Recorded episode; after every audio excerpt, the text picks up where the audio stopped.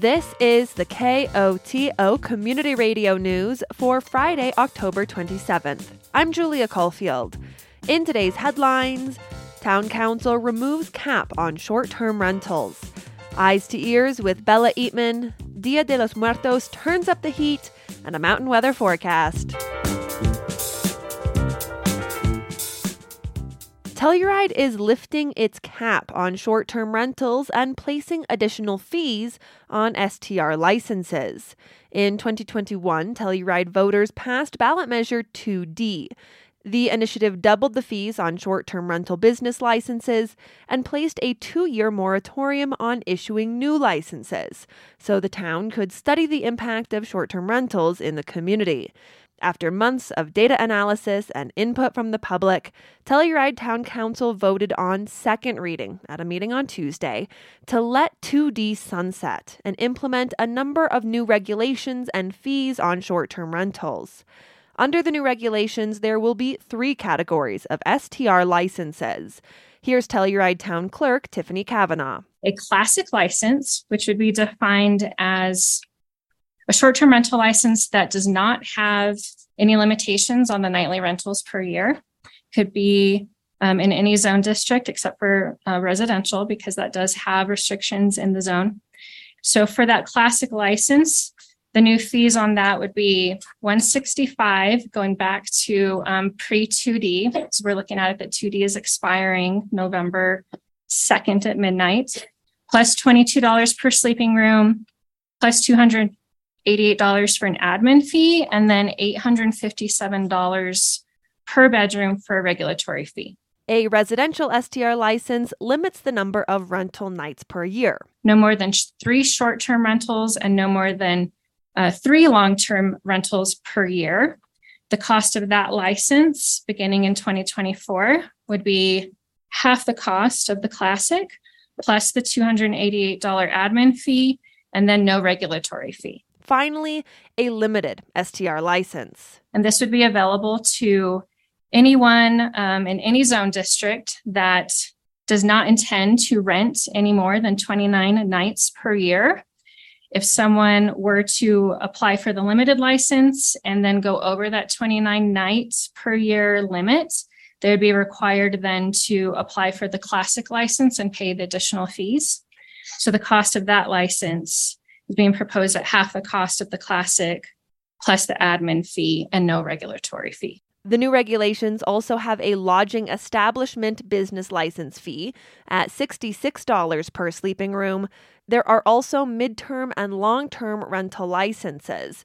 There are no fees associated to those licenses and are merely for data collection. The new regulations also require two affidavits one for the limited license to demonstrate compliance with the night limit, and a self inspection checklist to certify the rental has basic features and safety equipment. The final addition to the regulation limits the number of STR licenses any one person or entity is allowed to own to two. The regulation will grandfather in anyone who already owns more than two. During public comment, the community remained split on the issue of the regulatory fee. Lee Zeller thinks it places extra burden on short term rentals. If we are all in this together, then stop adding more and more on the backs of STRs and second homeowners who have no say in any of this. Spread it out. I'm surprised and shocked that more industries don't come up here and offer to pay more for affordable housing when our industry is the biggest and largest contributor to affordable housing funding. Yet we are targeted as the people who are against it. I don't get it. Julia Fallman believes the regulatory fee is a drop in the bucket. She and her wife live in town and short term rent while traveling. Even as a full time resident, it would take me only one four day rental of our small one bedroom apartment to cover the cost of this regulatory fee. There is so much money being made here, and this is such a small price to pay to be able to profit off this community. As full time residents, we will make more than $30,000 this year renting our house. We benefit so much from renting our house and it allows us to pay our mortgage as first time homeowners. This is a drop in the bucket that we'll be proud to pay. I just have to say, I think the drama here is ridiculous. We all have the opportunity to make a lot of money and this is the price I think we need to pay. I think it's fair. Council's votes from the first reading followed into the second, with council members Lars Carlson and Jesse Rae Arguelles against. Here's Arguelles. I am with 100% in favor of the importance of affordable housing and employee housing and, and that in order to have a vibrant community here that needs to be a priority. I feel like this one industry has been taxed and fined and feed to a degree that is insulting if i were in that industry. And so i remain convicted in that. I do not agree with the regulatory fee Council members Meehan Fee, Adrian Christie, Dan Enright, and Geneva Shaunette are in support of the fee. Here's Shaunette. We've heard a lot about fairness today. And we're talking about a symptom of class division here of what we have, why we have this affordable housing issue. We have people who have a lot of money and people who do not have a lot of money. And I find it really frustrating that people in the top 1% of income and asset accumulation in our town are demanding and and saying that this is unfair when their revenue has gone overall for the industry from about a million dollars in 2019 to 1.7 million dollars in 2022 sorry that's the taxes we collected. I don't think it's fair that lifties and baristas and childcare workers and teachers in our community are living with housing insecurity and i also don't think it's fair that our higher income earners of our workforce, like doctors, management level business people, and nonprofit staff, have just as hard a time finding a solid place to rent or own. In a 4 to 2 vote, Council passed new regulations on short term rentals on second reading. The cap on short term rental licenses will sunset on November 2nd. The town of Telluride will begin accepting new short term rental license applications on November 3rd.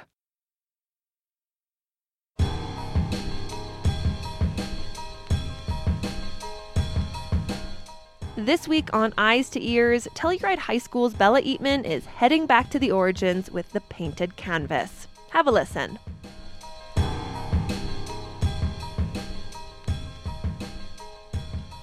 Good evening, and welcome to KOTO's Eyes to Ears. I am your host, Bella Eatman, and I visit local art galleries to find art pieces to describe to you. And today, we go back to the classic way of things where I describe an abstract painting to the dear listeners that I witnessed in the Telluride Arts District. This painting being the Hydrochroma S1 2 version by John Sabra. A circle of color, shape, shade, and light are encased in a square canvas, as if the subject were in a crystal ball or in a hole in the world to behold something still and unusual. Strangely enough, it isn't too unusual to let you not notice the colors and textures of wood. It was as if you were staring at a topography map, made from boards of wood, with their unusual shapes in the grain being far more ubiquitous. The wooden hue ranged from bronze to gold in a way that made it seem as though the material were shimmering. It reminds me now of armor, perhaps for mighty gods or even heroes. And between each piece of wood, every strange shape, lies a gap filled by blues, indigos, greens, and turquoises, in a cohesive gradation across the circle. However, the greatest gap there was is the chasm of cold hues that cuts through the map unevenly enough to strangely resemble a flowing, shiny, iridescent ribbon. A little after I entered the Telluride Arts District, a couple walked in behind me. A piano was just to the right of us, and one of the two decided to play a few songs during their visit. Part of the notes that I took for writing this script, I believe, were fueled by the musical passion that sung out from behind me, as if their live performance of practice, creativity, and artistic ability helped me think of a few key components of the script, such as the iridescent ribbon and the gold and bronze wood. I appreciate their presence during my visit just as I hoped you enjoyed your stay on this KOTO station. This is Eyes to Ears signing off. My name is Bella Eatman, and I hope you have a wonderful rest of your day.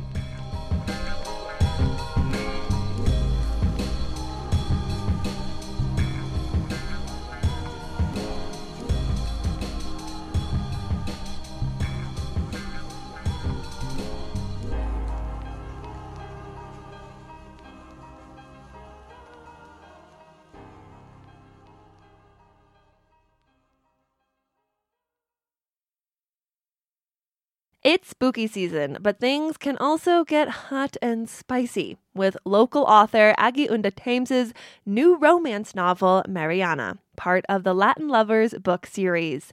KOTO News spoke with Unda Thames about the new book. Aggie, thank you so much for being here. I am thrilled to have your book physically in my hands. This is the second book in the Latin Lovers series, but the first book of Mariana herself. Can you share a little bit about what this book is? Mariana has been in my mind since even before I wrote Sweet and Spicy, which was my first book. So it has just been the characters have been living inside of me and be, uh, coming to life.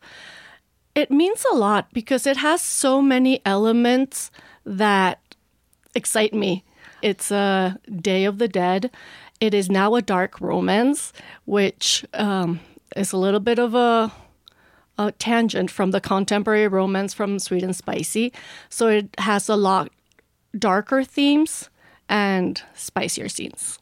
For folks who maybe aren't, romance isn't the genre that they typically dive into, why should they pick up this book? It really covers a woman's journey. Mariana's not in a good place. We can see that in very tiny bits and pieces from the previous book in Sweet and Spicy that we introduce a character for the first time. Um, she's not in a good place. She has been in a very dark place for several years, um, completely heartbroken, and it shattered her. And she has alcohol issues. So her her life is very dark right now with alcoholism, with uh, self worth, um, and not believing in in anything positive, really. So not only it has the romance element, but it is a woman's journey. It touches on a lot of culture, which I, it's not in in her journey, but it it has a lot of bits and pieces that make the book a lot richer and it has a lot of suspense and thrill. What is it that draws you to writing romance? You also you're a a prolific writer in other genres as well. What is it that um, you really enjoy about this genre of writing? Romance is a part of human beings. Um, for some, it might be the main, uh, like motor engine or thing that drives you. For others, it may not, but it is an element that exists um, in our lives. So I like to to tap into uh, that element, which is uh, in a part um, something that sometimes can break us, like in the case of Mariana. Um, but at the same time, it can uh, just make us unstoppable. Was there a part of writing this book that you just either a character or a scene or a whole plot line that was just like so juicy you couldn't put your pen down or I, am assuming probably more keyboard um, that just like you were so excited about seeing it go through? Oh yes. M- many of them. I mean um, there is there is a scene where she puts on her Katrina makeup and it was just so so beautiful because I had seen uh, images of what I wanted to recreate or bits and pieces from other makeups and just um, how it flowed while I was writing it. I couldn't go fast enough because I I didn't want to lose um, what I was seeing or thinking. Uh, and of course, when I reread it, it pretty much made no sense. But that's what editing is for. Aggie, thank you so much for coming in and, and sharing your new book with us. And we're excited to see what you have coming up next. Thank you so much for having me again. That was author Aggie Unda Thames speaking about her new book, Mariana. The book is available on Amazon and on her website, agiunda.com. Calling all artists. The Telluride Arts District's small grant application is officially open. Grants range from 300 to $2,000 and can support projects or professional development. Whether you're a writer, performer, sculptor, painter, candlestick maker, or something in between, the small grants could help you get that creativity out and into the world. Applications are due by December 15th. This year, the Telluride Arts District is once again providing Augment grants as well. Augment is a local nonprofit looking to foster and support the music culture of the greater Telluride region. Augment grants reach up to $2,000. They are earmarked for musicians and can be used for anything from a new album project or music video to attending a music camp to help develop skills. Applications for both the Small Artist Grants and the Augment Grant are available at telluridearts.org. On October 31st, a jack o' lantern is a spooky, whimsical, or heartwarming staple of Halloween. But on November 1st, that jack o' lantern may very well have turned into a pumpkin and needs to go.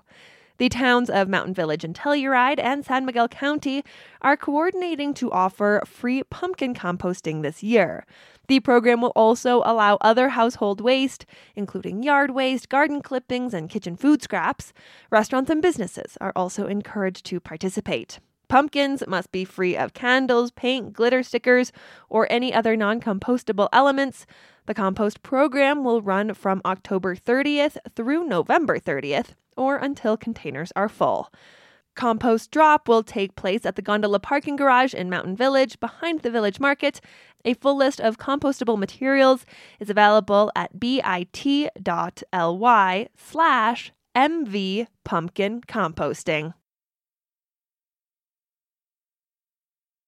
The Grand Mesa Uncompahgre and Gunnison National Forests is looking to study the amount of outdoor recreation that takes place on the forests.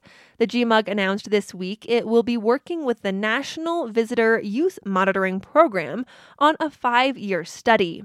The NVUM survey began in October and will run through September 2024.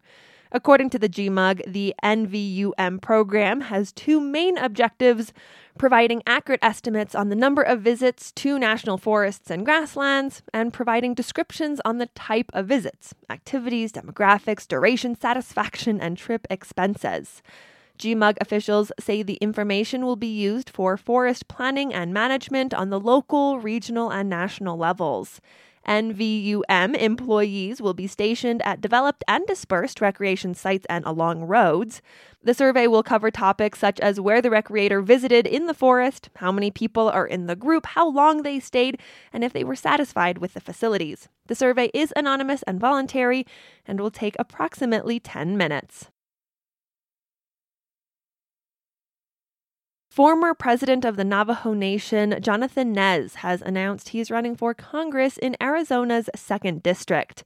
Chris Clements of KSJD reports for Rocky Mountain Community Radio. The seat is currently held by freshman Republican Eli Crane, who joined with a group of far right defectors to oust former House Speaker Kevin McCarthy earlier this month. The 2nd Congressional District is also home to 14 of Arizona's 22 federally recognized tribes. Nez, a Democrat, would be the first Native American representative from Arizona in Congress. I think what really solidified the decision was the dysfunction, if you want to call it that, in, in Washington, D.C. Every time you turn on the, the television, you see uh, the division uh, there in Congress, especially with the ouster of the speaker and we don't even have a functioning Congress right now. Nez says it will likely be a tough race. The district has 30,000 more Republican voters registered than Democrats. He says he plans on focusing on issues that matter to everyday Arizonans, like inflation and lowering the cost of childcare. For KSJD, I'm Chris Clements. Across the Southwest, the amount it costs to have water piped into your home is likely going up City utilities have to replace infrastructure that's getting old and invest in new systems that'll help them survive a drier future. KUNC's Alex Hager has more. There's an excavator digging up the asphalt and a crew in neon vests loading bright blue PVC pipes into the ground. Jimmy Luthi, a spokesman for Denver Water, is watching them replace a 77 year old water main with a new one. He says the agency is replacing miles of pipe to prevent future breaks. That's really the goal is to, is to get out and be proactive and upgrade the system as much as we can. He says Denver Water has planned nearly $2 billion in upgrades over the next decade. We plan so far out because we're not we're not just trying to deliver water for the next few years. We want to be able to continue 50, 100 far into the future. All the expensive work, Luthi says, is worth it, but it does mean water users will see gradual increases to their bills. In Denver, the average monthly bill will only go up a couple dollars a year, but those rising costs are part of a larger trend that's happening all across the Southwest, where cities that boomed after World War II are finally seeing their water systems get old. All of this is very expensive infrastructure. It's concrete, it's iron, it's steel. Kathryn Sorensen is the former director of Phoenix Water. It needs to be replaced, and the cost of all those materials, the cost of labor, the cost of doing construction have all gone up. Sorensen is now a researcher at Arizona State University. She says replacing old water systems is the main driver of price increases. But with shrinking supplies in the Colorado River, cities are also putting big money into new systems. They will try to lessen their dependence on Colorado River water or or make that the Colorado River water they do have go further. And that means investments in alternatives that are far more expensive. That kind of forward thinking is on display in Castle Rock, Colorado, where underground aquifers are drying up, and Water Director Mark Marlowe is trying to get ahead of the problem. His department has already spent more than $200 million on securing more water, including new filtration equipment. That is a, a cost to doing advanced treatment and providing that really high quality water supply. But for us, given the water supplies we're treating, it's absolutely imperative that we have this technology. Castle Rock, a fast growing suburb between Denver and Colorado Springs, has installed extra sets of rigorous filters that will allow them to cycle water through their system over and over, getting at least three extra uses out of each drop and stretching out finite supplies. Marlowe is standing under huge metal tanks that hold carbon purifiers as he explains how his city's big spending can also be stretched out. Bottom line is you've got this long term capital plan, and you're making sure you're spreading those costs out over a reasonable period of time so folks can afford it. Castle Rock has already modeled out water rates through the year 2065. But not every city has the capacity to plan like that, or even upgrade its water system at all. Even in an age with billions of dollars in federal spending set aside just for water utilities, small cities and towns might not have the time or expertise to apply for it. If your water utility staff is three guys in a pickup truck, there's nobody that has time to fill out those forms. They're they're busy just trying to keep the system running. Manny Teodoro is a professor of public affairs at the University of Wisconsin. He says smaller, more rural communities, the ones that need the most help to begin with, are the least likely to get it. I think that this federal funding can do a lot of good, but it's certainly nothing close to a solution for the long-term problems. And those problems will be long term. How each city responds, that will make the difference that shows up on your water bill. I'm Alex Hager. The National Weather Service forecast for the western San Juans calls for rain and snow showers tonight, with a low around freezing. Little to no snow accumulation is expected. Saturday, there's an 80% chance of rain and snow showers with a high in the mid 40s and no snow accumulation. Saturday night, expect snow with a low around 30 degrees. 1 to 2 inches of snow accumulation is possible. Sunday calls for snow showers with a high in the mid 30s and a low around 15 degrees.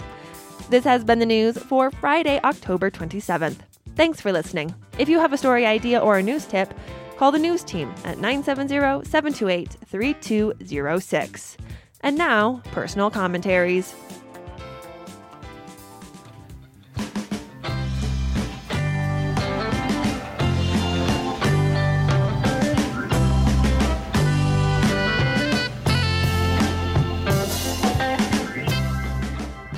This is Teddy Errico, and I'm running for mayor of the town of Telluride. I'm reminding everyone to get out and vote. I need your support so I can lead Telluride into the future.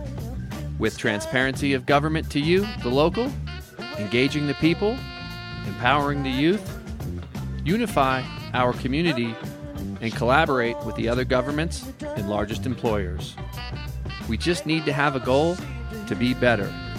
And most important, we need to act now on housing, the med center, the wastewater treatment plant, the gondola, and work hard to mend this community. We are only as strong as our weakest local, and I can help us act now. It's our town and our future. Let me be your mayor. Vote for Teddy. For more on me, visit www.teddyfortown.com.